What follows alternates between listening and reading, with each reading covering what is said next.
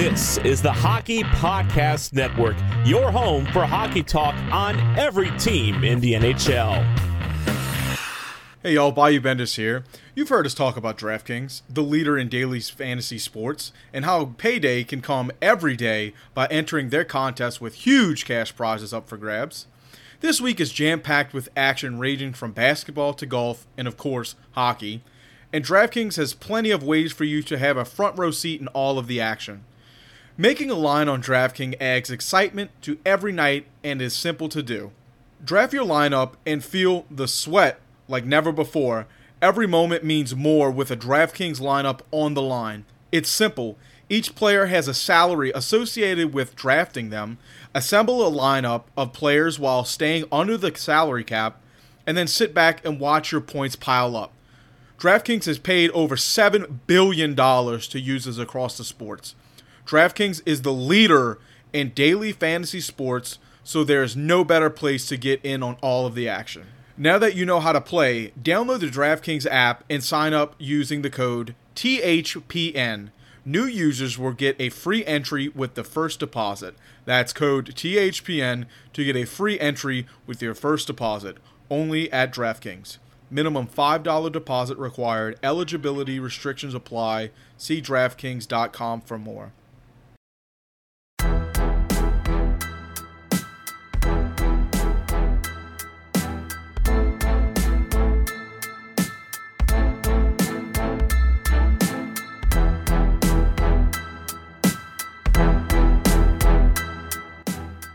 Yeah, it's gonna be really interesting. Like, I like Pinto, and I, I remember everyone like, and this is the thing that I think Sens fans need to start realizing.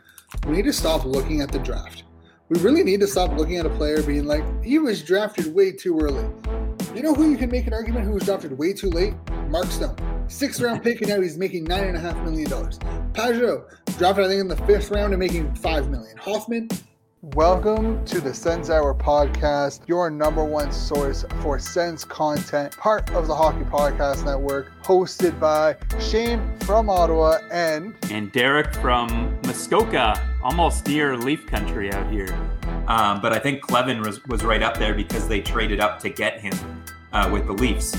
And again, they, they passed up some talented players for a guy like Kleven. But now Kleven's all of a sudden looking like a talented player himself. Like that goal that he scored um, in the third game in UND was outrageous. It was just not something you're expecting from the Twitter scouts, especially. Sens Hour Podcast, your number one stop for all your Senators content. New episodes coming at you every Monday and Thursday, part of the Hockey Podcast Network. Have a good one. Stay safe. Take care. Hello, you're listening to the Hockey Podcast Network. I'm Mason Dixon, and this is Habs Nightly, your hub for Habs content.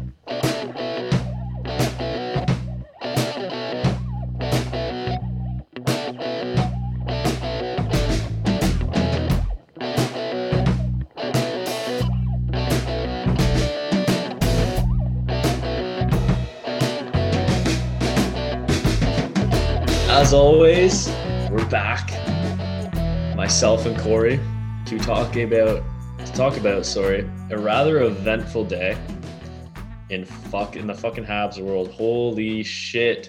What a day for me to go off the grid. I fucking come back at what 9:30 at night, and everything about this team has changed. We're recording this one a little late because I fucking forgot it was Wednesday. But wow, what a day it's been. Um, this will be out tomorrow, Thursday. So yesterday, for those listening, but holy shit, the whole Habs landscape has changed in an instant.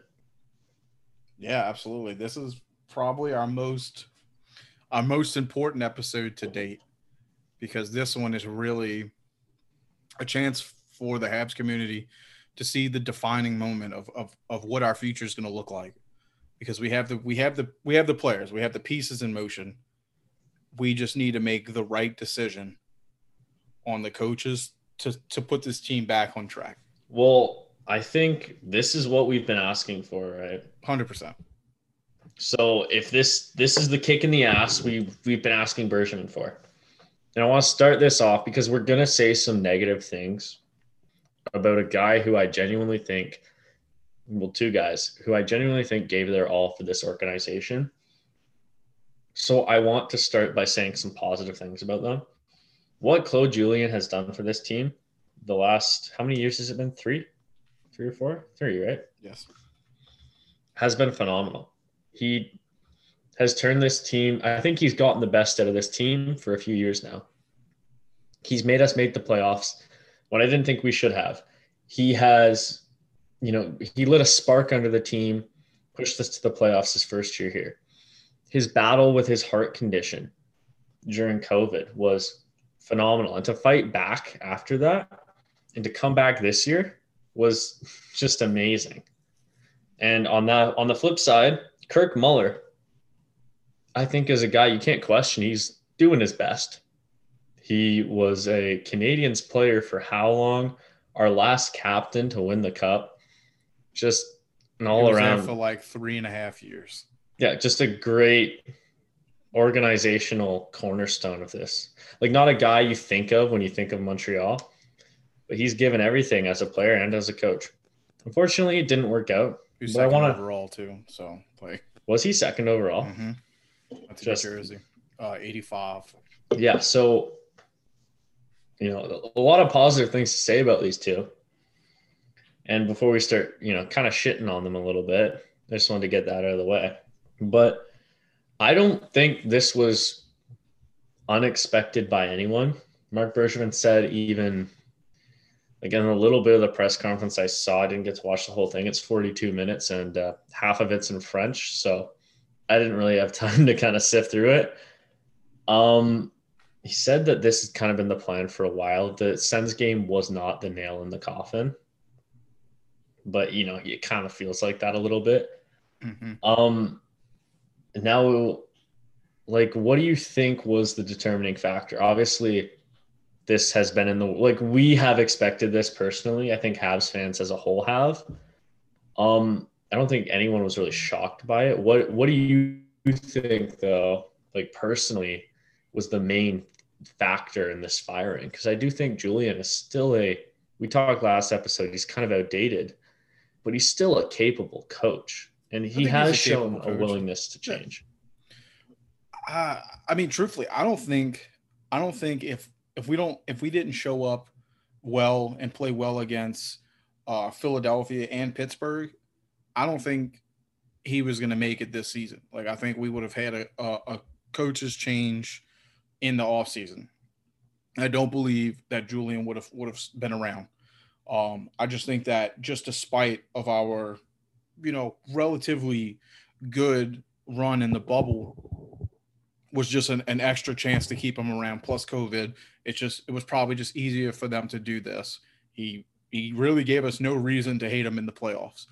And I would, if I'm Mark Bergevin, I see that as a maybe this is a chance to the players are playing for him. I wouldn't say again, you know, maybe he didn't lose the room, but like maybe they're on the right track. So you give them a little, you, you're on borrowed time. You got a little bit extra time to prove yourself.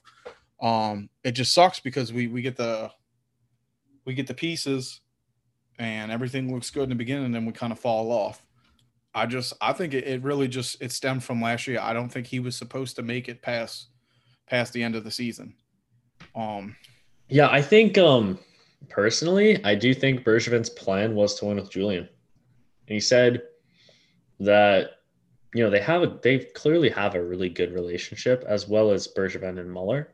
Mhm. I just think it's been pretty clear since um the off season that Bergevin has constructed this team to win now. And at the start of the season, it was evident that we can compete. People, all the critics saying, oh, Montreal's revealing their true colors, they're trash. No, I don't think that's a fair act. I don't think that's accurate at all. I think we're playing under under par because we show we've shown that we can compete with the best. And when we're on our game, we are the best. Well, second best in the North. I still think the Leafs are the best in um, the North Division in terms of regular season play, at least. I think Mhm. they have the best constructed roster. But to say that we were we're now showing our true colors, I think is just a load of shit. I think we're in a slump. And unfortunately, when a championship team goes into a slump, and I said it last episode, first thing you got to do is fucking fire the coach. Yeah, they're the Does it- most. They're the easiest to move, right? And and it's a good point because you don't allow this to get worse. It, it's sad, but that's what needs to happen. You you're not going to allow this team that looked so good in the beginning. You can't allow everything that was brought into this team to fall into that loser mentality. It you had to sever the you know sever the cord, and it just it just happened to be the time to do it. Yeah, Something sure. had to be done. And I think, like Bergevin announced that Ducharme is now taking over. I think this could be a breath of fresh air for the Habs. It turns like it looks like he is pretty into analytics and was talking about offensive possession and you know keeping hold of the puck.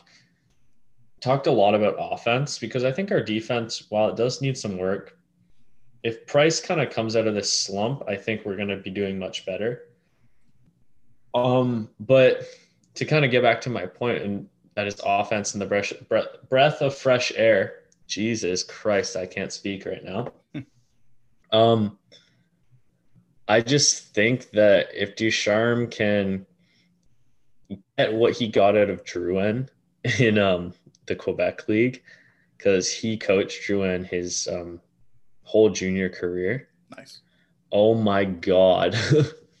like he's already been playing great, but could you imagine if Ducharme just revitalizes Drouin like that? And we just have this beast that we thought we had coming out of the queue. Right. And I also think he's going to benefit the young guys. For as much as I love Julien, I don't think his system really fits with the young guys. Suzuki, I think, was at the start of the season doing well in spite of the fact of Julien's system, if that makes sense. Mm-hmm. And I think KK has done oh okay, but I think under a new system, which hopefully with Ducharme, as we've seen seen in the past, emphasizes skill. I think those two are going to flourish, especially. It'll be interesting to see what happens to Danault, though. I do like what you're saying about um, about Ducharme and Drouin. I think that's awesome. It's going to bring a, a great connection between the two. But I think you're right. I'm not going to say you bring in a younger coach. It's it, you know he's going to have a better chance to re you know have more positivity with younger with the younger guys. But this is a fresh step. You know all the all of the young, all of the brand new players on the team. They they they weren't. I wouldn't say over. You know what Julien had brought to the table. But this is kind of new for everyone, except for the people that's been around, you know. So it's it's not much of a change. They weren't used to the strategies before. So I don't see this as as as anything negative, really. If anything, it's this is the perfect shot, perfect chance to bring in someone new because this is still a relatively new team learning this system. So you want to shake it up, this, you got to do it early. You know, there's no Yeah. point in letting everyone learn the system and get used to it, you know, half of the season in, and then we have to make that change. This was the perfect time to do it. And Ducharme, um, Bergevin said that that is the guy he's been looking at. He's been, I wouldn't say grooming it, but he's that that that has been his guy. He said it in the interview on on that Zoom conference that this is the one he's been looking at. So he's got all of his chips on this, and he hasn't really made a bad call. I mean, No, I think most of what Bergevin has touched has turned into gold. And I like what you said there. We're also assuming Ducharme, and I think it's a fair assumption now, is going to kind of transition into the coaching role. We still need another assistant coach. Like we're still two man down on the bench. There's gonna be some hirings. An interesting suggestion I saw was Alexander Burrows because he's been coaching Nice. the power play in Laval. Mhm. I don't But- know if I'm a fan of but a I feel like- that. I feel like he's too. It's too early to bring him up. Like Yeah, and I I want to like sorry, I don't mean to interrupt no, you. no, just no, no, no. kinda- This is this is back and forth. Like this is how it should be. Like yeah, you're kind of getting to my point because a, a big name I've seen thrown out there is Joel Bouchard because people are loving, you know, he's a great coach and they're loving what they're seeing in the AHL. But I absolutely fucking love Joel Bouchard in the AHL. I don't want him to move because it's been proven when you have a guy like Sylvain Lefebvre, Lefebvre, sorry, Mhm. in as your AHL coach, you don't develop anybody. Our prospect pool has gotten so much better in the short time Bouchard has been down there. That's one of, I think, not talked about enough. An underrated move by Bergevin, but one of his absolute best in the last few years. And then I like to categorize the the whole Claude Julien era kind of as the new era of Bergevin. You know, he tried one rebuild, it didn't compete slash compete, it didn't work. We're kind of in that new Bergevin era, the second era, and Right.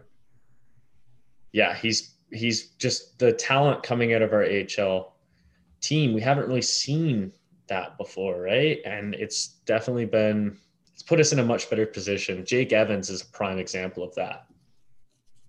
So I kind of rule him out. But I'm curious, like if it's not Ducharme, because he was named interim. He wasn't named head coach, and I think that's an important distinction to make. If Also, I think was, it's you don't make that decision. Like, it's too early for that decision. You, you haven't even you, you got to give the benefit of the doubt. You have to interview people. There's there's no point in firing someone and rushing to hire somebody. Yeah, exactly. I agree. And I know you're a big Gerard Gallant guy. God, please let this be the year that we transition from the French speaking uh, coach. It's it's a dying breed, and this would be the perfect time. Uh, I make Ducharme see if the Ducharme would like an assistant coaching job. I don't give a fuck. That's where he's been. You know, like just Well, he's, yeah, he's been an associate coach actually, not even the associate. Sorry, but whatever. Yeah, Kirk Muller was the second. Ducharme was the third. all I'm saying is you you, you want to talk about a guy that can take a a team of, of average players and make them believe in a system like and this dude's just chilling at home like Gerard Gallant. yeah, I um obviously I'm a little closer to home on that aspect because I understand the whole like I understand why Quebecers feel it's important to have a coach that can speak to them and speak to their media in their native language because it is important to kind of understand, right? And part of what has made Quebec such a unique, a unique, a unique culture and kind of a haven in Canada for French French culture. I think even in the world, they're one of the most preserved, pristine. Like they're they're what's the classification? They're um their own society. Stuck kind in their thing. old ways. Like No, they're recognized as a distinct society in Canada. And that's because they have laws in place to kind of retain their culture, retain their language. But look at the most successful teams in the world. They take in any sport, they take who, who's available, who is the best candidate. And soccer is a prime example. The Premier League is almost entirely filled with coaches who are Spanish, German, or Italian. they can barely speak English, but damn, can they coach a soccer team? so they take them, right? And I just think Montreal is holding themselves back with this whole French coaching rule. Would you rather like not like you can get a translator coaches can try can learn french if they make the attempt to learn french i think it's all the power to them right they're trying but if english is their main language i think it should be okay because would you rather have to listen get to listen sorry to a french speaking coach and not win a cup or listen to gerard gallant either stammer in awkward french or speak through a translator to then go on and win a cup. I want the cup. If I have to listen to entire entirely French interviews with my coaching staff with my GM, I will take that if it means we can win a cup. So I just think, and before I just want to get that out of the way before you make your case for Gerard Gallant because okay, he hear, is your hear- boy. hear me, the- hear me the fuck out, folks. U.S. born, Southern, nowhere near French Canada. Gerard Gallant, right? Born in Summerside. It's Prince Edward Island. I just looked at it. It's fucking right by Nova Scotia. Quebec City's relatively close looking at this fucking map. Okay. so you're telling me that this guy didn't learn French growing up? He might not be like fluent. He knows a bit, right? You all, you guys all know a bit of French. All right.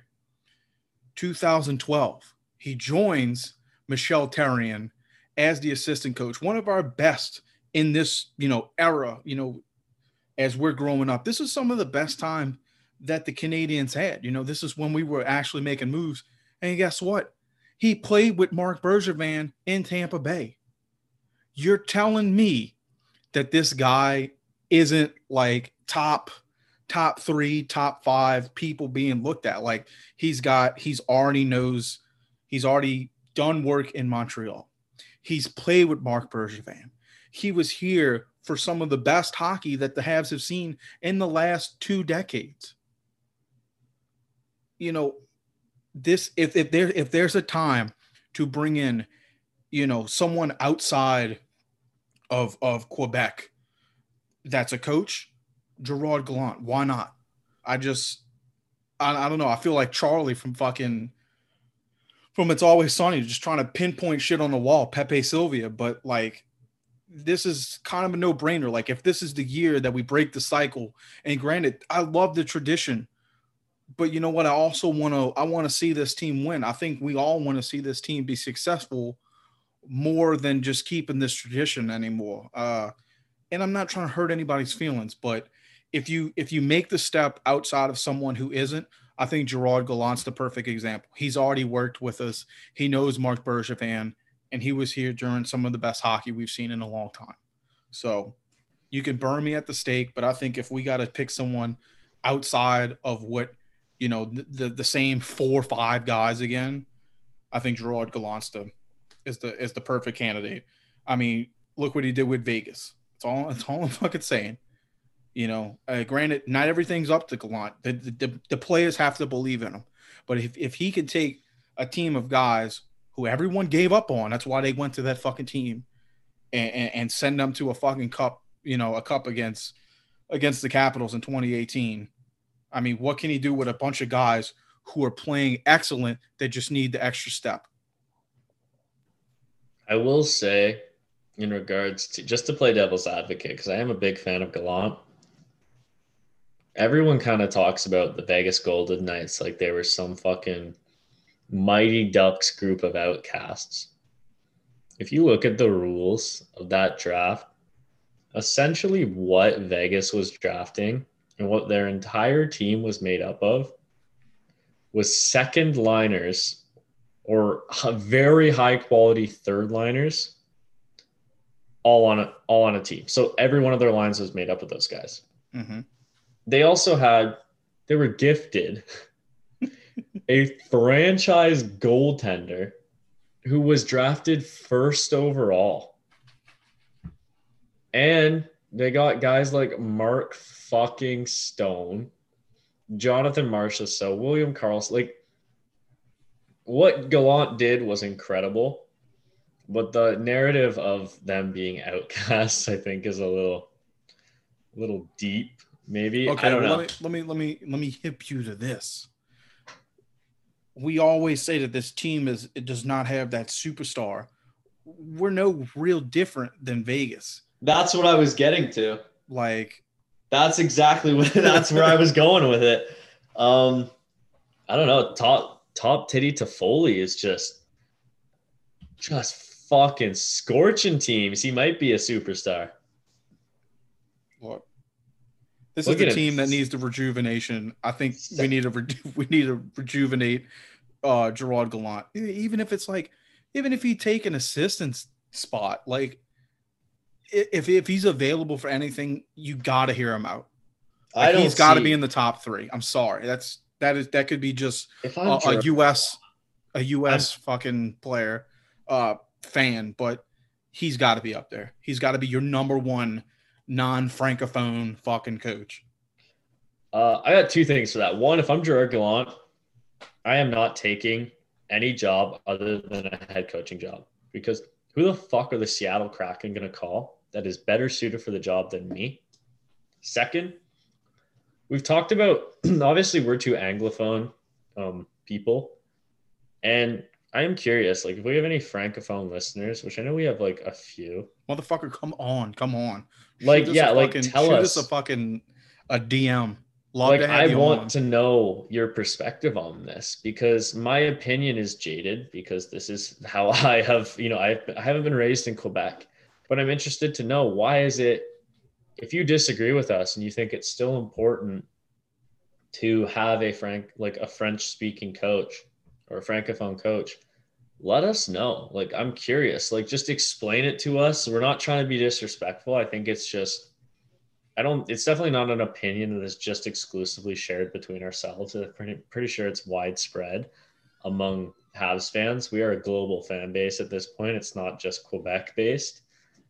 So yeah, like let us know. I'm really curious. I kind of want to move on a bit from the coaching debate, unless you have any more to add, Corey, and kind of talk start talking about that Sens game in which we both only caught the last period of, but there's some shit to talk about there too. I got nothing else. Uh, they got Patrick Roy slotted as the number three spot as far as people to look at. And I think Patrick Roy would spitefully destroy this team. And that's my hot take. That's it. the revenge, the longest play.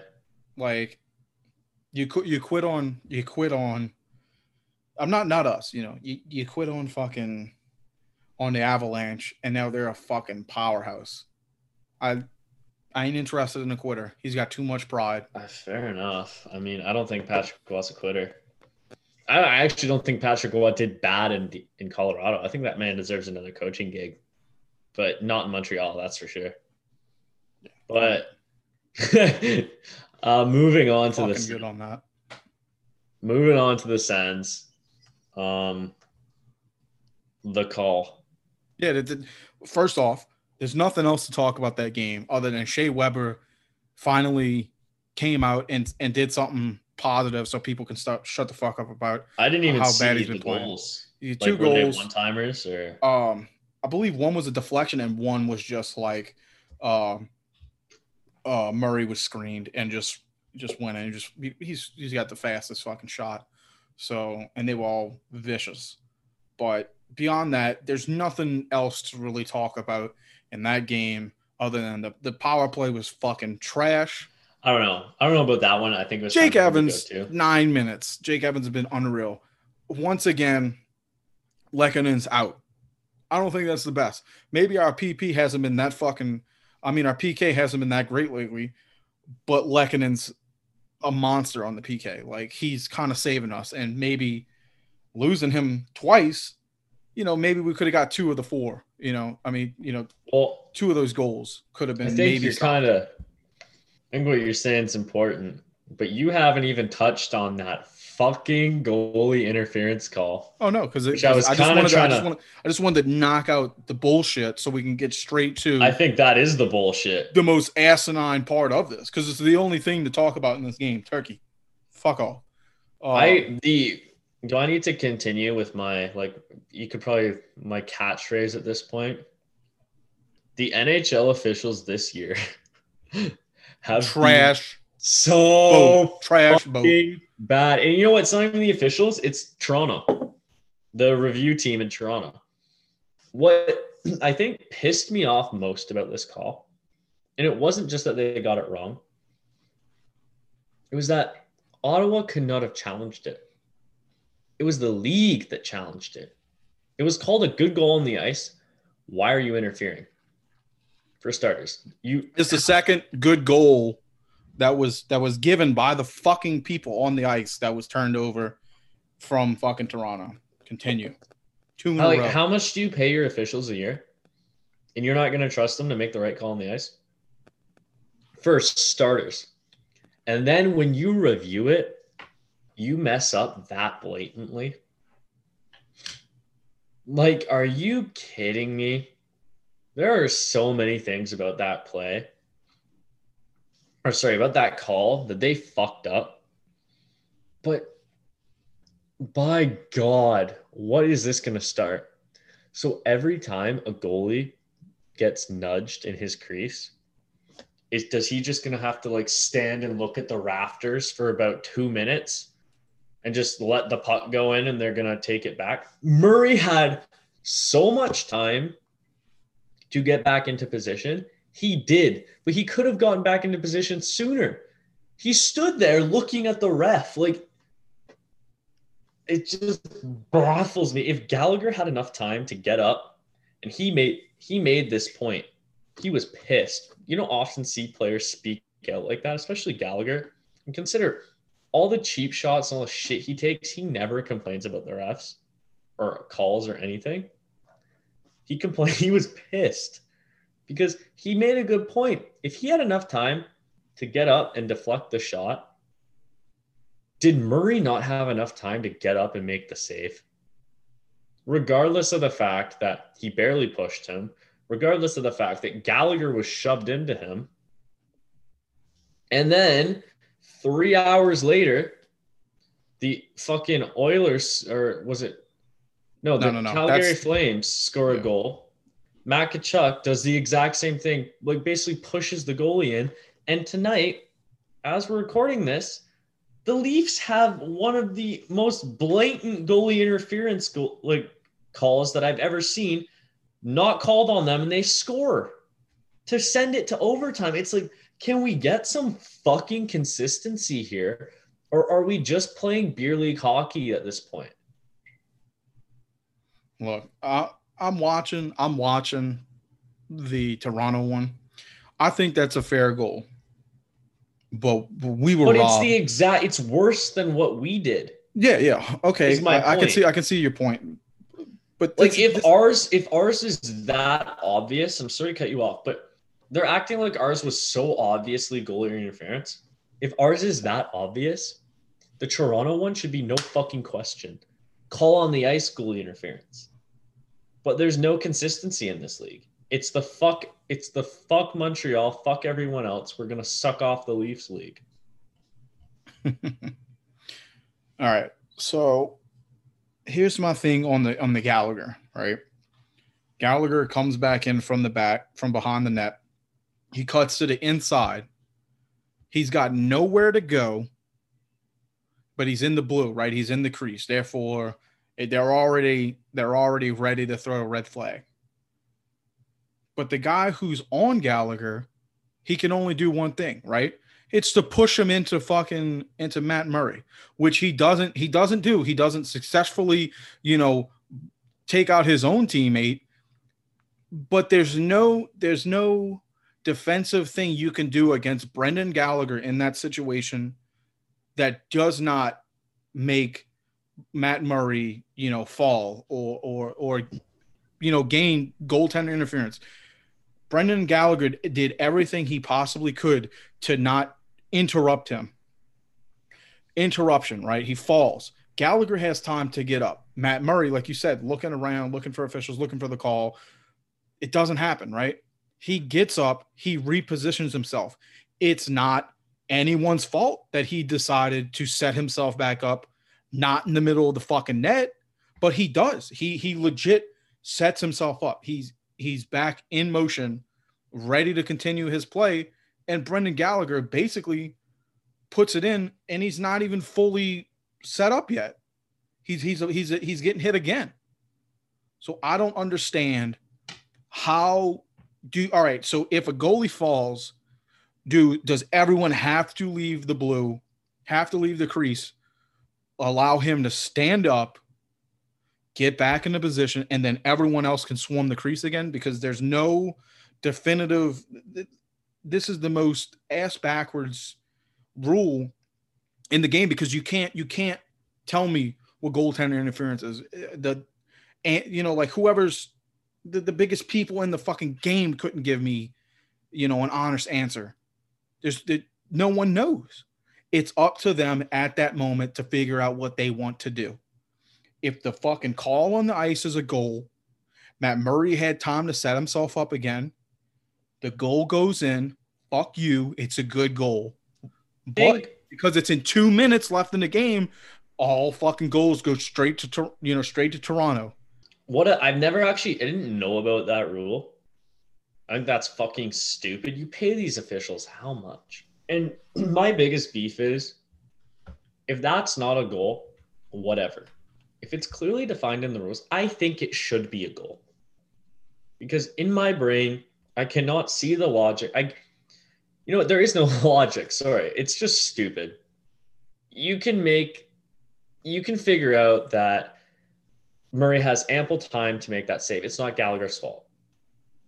My beef, my major beef though, is like, I don't know how I feel like I'm repeating myself all the time, but it's because this continually happens. And if, every fan thinks the refs are against us, but I genuinely think there's some sort of league conspiracy against us.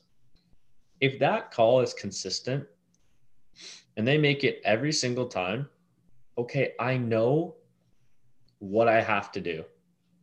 I understand that, okay, that will never be a goal. So as a player and as a viewer, you know, you can expect, you know what to expect from the refs. And as an ad, like I've played a lot of sports in my time on this planet, baseball and soccer, especially, the worst refs weren't the ones who made bad calls because if they made bad calls consistently, consistently, sorry, you knew what to expect. Like I used to play ball and there was this one umpire. His strike zone was like in the dirt. But it was always in the dirt. So you knew right away, right? Okay, I'm going to have to swing if it's low, leave it if it's high. And you can work off that. But we had another umpire who one day it's over your head, it's a strike. The next day, it's over your, it's like right at your chin and it's a ball. So that was more frustrating. And I think that's kind of what we're getting here. If I can get some consistency, whether or not I agree with the rule or not, I think the players would probably say the same thing. They'll live with it, they'll adapt. But this inconsistency is just ruining games for me. And it's not just Habs games. Like I'm watching a lot of hockey because this Canadian division is fun. And every time, like every day, it seems there's some sort of ref bullshit. And I just don't understand how the most elite hockey league on the planet hasn't figured out their own rules yet. It's been how many years like a hundred and how many years of the NHL, and you don't you can't make a goalie interference call yet. It just it baffles me how it's just like unprepared for these situations the officials are. He doesn't Matt Murray doesn't even fall. Doesn't even fall. If you want to blow, if if you want to say it's a bad goal, then you can blame it on Brendan Gallagher holding the jersey of Zaitsev or, or, or, whoever whoever it is on him. Because all he does is get knocked down, which spins out Matt Murray. Matt Murray never falls. He's basically on his knees. And as soon as he stands up, how is that not back in position? Because Brendan Gallagher gets laid on, pushes the guy off of him, stands up the same time that Matt Murray stands up. How is that not in position? No well, one's in the crease. No, sorry. I was just gonna. Do you remember that Kreider goal? Yeah. Like, like he yeah, way he, he dragged Price out of the net with his stick, and that's what I mean. If that's legal, okay, but if it's not, let me know. And it's like I don't think, in a way, I feel for the officials because I think they're just as clueless as we are. I really do. I don't think they know what goalie interference is. I don't even I don't even know how how how do you even fix this? I don't think you can. Well, do you see what I'm saying? Like you either take it you you either get rid of the entire fucking rule or we continue to have this lawless whatever the fucking whatever the refs on the ice see is going to be it. Then whatever Toronto wants to call it is going to be it. That because there's, there's you at that point you're not worried about what the officials think. The last two minutes of the game, they can they can call whatever the fuck they want. It's gonna get reviewed. So it doesn't matter for them. They can go fucking they could get off the ice. They could they could leave early because everything from that point is going to be up to Toronto. And I'm not saying Toronto is going to fuck us.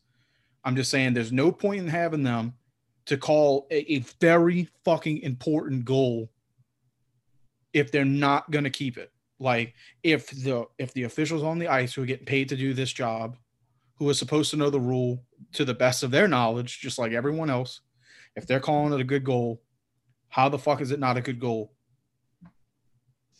Yeah, I don't know. It's ridiculous, and we could talk about it all day. But I want to talk about since we're bitching about the league, how badly do you want to get rid of the shootout? that was one of the best overtimes I've watched in a long time. They they said it they said it on the fucking They wish they had another five yeah, minutes. like right? three more minutes and this game would have been wrapped up. Oh, I don't mind the shootout, I hate it. But I tell you what, five minutes isn't enough for three on three. Could you imagine? I'm not saying If- ten, you know, but like they need give them give them eight minutes. I don't know. Okay, but hear me out. Imagine if you go to work, right? And you grind like three hours for three hours, and you, you, you still got to get your work done. So you put some extra time in, and then you're still not quite done. But if you if you finish this, you're going to get a big reward. Mhm. And then, you know, you're kind of competing against your coworker. You're kind of like, you know, whatever, right? And then your boss says, all right, uh, I'm going to give, I'm like your, your whole like team, right? Whatever, like the, you, everyone who's working. Okay. This one person is going to decide whether you guys finish or not like or get and get your reward. That's what the shootout is. You're taking an entire team performance. That was a shit analogy. I apologize, but like, and then saying, okay, yeah, one person gets to decide, or two people get to decide the outcome of this. It's just, it's fucking bush league. It's like an, it's a skill competition. Like I get it in soccer, which I hate it too, but in soccer and big competitions, like they're starting to get rid of the penalty shootout. But soccer has draws, so it's like kind of eliminates that. We we shouldn't have points decided on a shootout. It's not hockey. You know what I mean? Like I don't know. It was just Price stopped Stützle how many times that night on like you know what I mean? Like just Yeah. stoned him and then Stützle gets a, an, an open opportunity to score on him. Like that's not hockey. That's not how it works. I don't know. It just frustrates me. I just I don't think a hockey game should be decided by a skills competition. I think I think when you when so first off, before we wrap it up, the the the fun and the thrill of the shootout is long gone. You know, the the, the TJ Oshie excitement, you know, in the in in the World Cup, that's gone. You know, no one wants to see this anymore. But when you bring in something that's way more exciting than the shootout and you give us three on three play, no one's gonna want to see this shit anymore because everyone wants to watch the overtime That's a great point. and you're taking it away from us. So yeah, granted, I like the shootout because I'm a you know, like because there's gonna be moments like TJ Oshie, right? When it's it's do or die. But this ain't it ain't fun no more because you gave us something that we're addicted to. You gave us three on three fucking power play hockey. It's some of the fucking wildest shit ever. The best goals. No one's gonna want to see that end in five minutes. Nobody. Like it- it- we don't even we don't use it in the playoffs, so it's a dying breed as it is. yeah. You know, fair enough. I Send it send it to eight minutes. If it if it fucking doesn't end, five minute break. Send send the next fucking unit out. I Welcome to love- fucking double overtime. I love your point about you gave us three on three, and then now you're denying us finishing it with the shootout because I think, you know, I think the shootout, what TJ Oshie did in the Olympics, that is one of the greatest like That That's is something I'm going to tell my shootouts. grandkids. Yeah, I'm going to tell my grandkids about that. But it doesn't get better than that. No, especially not overtime is always not fun. like this. Yeah. So you're kind of denying us of what we we now know how exciting overtime can be. And we're like, ah shit, we don't get that anymore. So I would love the idea of You know where the shootouts need to the shootouts only need to be an Olympic and World Cup play. That's it. well, if you're not gonna decide playoffs on it, why aren't you gonna decide a regular season game on it? it's a dying breed okay it's like it's like going to a show and your favorite band plays before the final act and the final act is is a bunch of washed up fucking guys that are just in it for the money again you know just trying to make oh man we haven't put out a record in 10 fucking years and this is kind of our farewell tour. We're not that fucking great. We're going to play new material. No one wants to fucking hear that. But get the fuck off the stage. Why is why is the best band here playing before you. Why why is these this old dusty fuck gonna come on after? Like TJ Oshie fucking gave us what shootout hockey it was supposed to be. And since then, it's been It's Oh, been man. decline. it's it's been can't wait to see that happen in the NHL. Ain't gonna fucking happen. Ain't gonna be important enough to happen like that. Well, the rules don't even allow it to happen. You- No, I I don't. I don't mean like having him come out that many times. It's just there's just not a moment in shootout history since TJ Oshie for the NHL, just NHL play, that has lived up to that. No one gives a fuck. Oh my god, he deked him out of his fucking his crease. Like the goals themselves as highlights i fucking love. But winning in a shootout and losing in a shootout is just not the same. Like i like i get we're bitter because we just lost in the shootout. But when i win in the shootout like i'll be hyped when like if price makes a save i'm like fuck yeah let's go. But then we win and i'm like oh because it can be so anticlimactic. Like you can win off of like you score one goal and then no one scores for five rounds, and you're like, oh, we won. Okay, You know what I mean? It's boring. Yeah, it's super boring. Um, how about this? If a shootout goal doesn't count towards individual statistics, why the fuck does it? wh- wh- Why is it still here? Why is it still? Why is it even in the NHL? That's a good point. How many? How how close? It would help my fantasy a lot if it. Okay, per yeah, points, right. yeah. You're right. But how close would someone like Alex Ovechkin be to Wayne Gretzky if all of his fucking shootout goals counted? Yeah, that'd be bullshit because Gretzky doesn't like Okay, because he never had shootouts, right? Yeah, yeah. No, no, no. I'm just saying, like, if it doesn't count as an individual, like if if it if it's off the board statistically and it's its own fucking category, why the fuck should it matter? Why is it You're- in the game if it's not counted as the game stats? I think. Carey Price is, is has been rough, right? He's he was they were like, oh, he's fucking 33 and 30 on shootouts, whatever. yeah, but if that's the point. I think that's the point. They're 50-50. Yeah, all right, but look, if he's gonna lose to a goal that's not even gonna be counted as that person's like, it's not gonna be uh, towards their 20 goal season. You gotta feel like a complete piece of shit for losing a game to a goal that ain't even glorified as a goal. Yeah, fair enough. Get it the fuck out of here. Yeah, that's a good point. And I think we could rant about this for a while. We've actually been going going for some decent amount of time. Solid 45. which is pretty long for one of our Wednesdays. So yeah. Um before we um leave this, I just want to give a shout out to um Canadiens aggregator on Twitter. They also have a website. Um, me and Corey absolutely love these guys, ladies, whatever. This group, they shout us out on our episodes almost every week, and we fucking appreciate it. Let me tell you.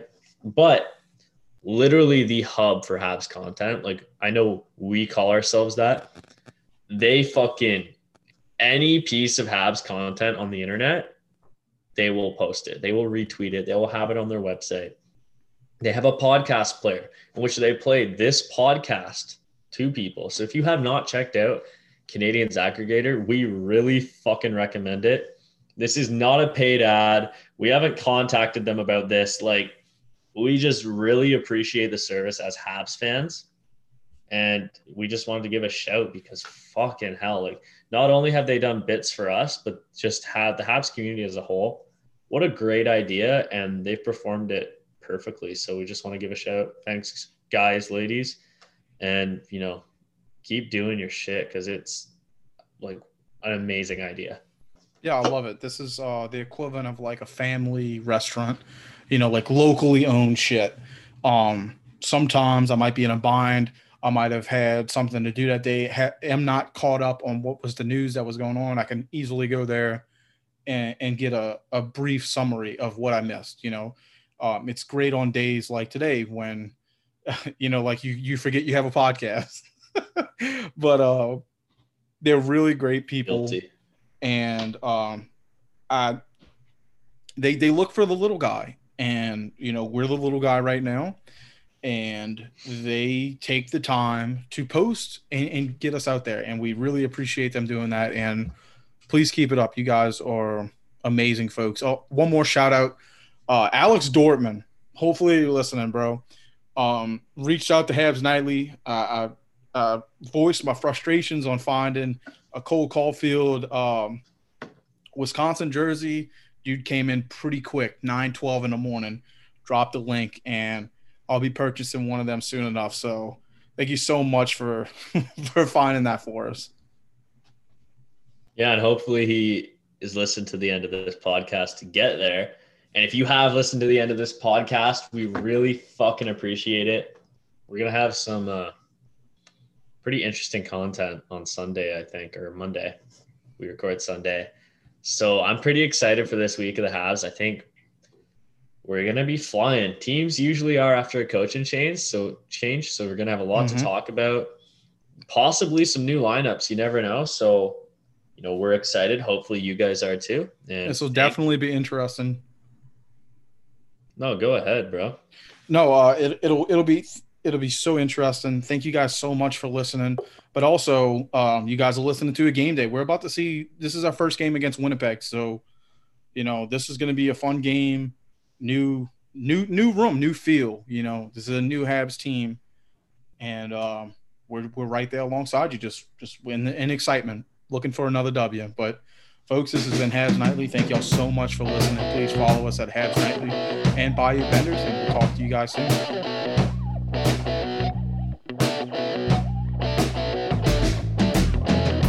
You're listening to the Hockey Podcast Network on Twitter at HockeyPodNet.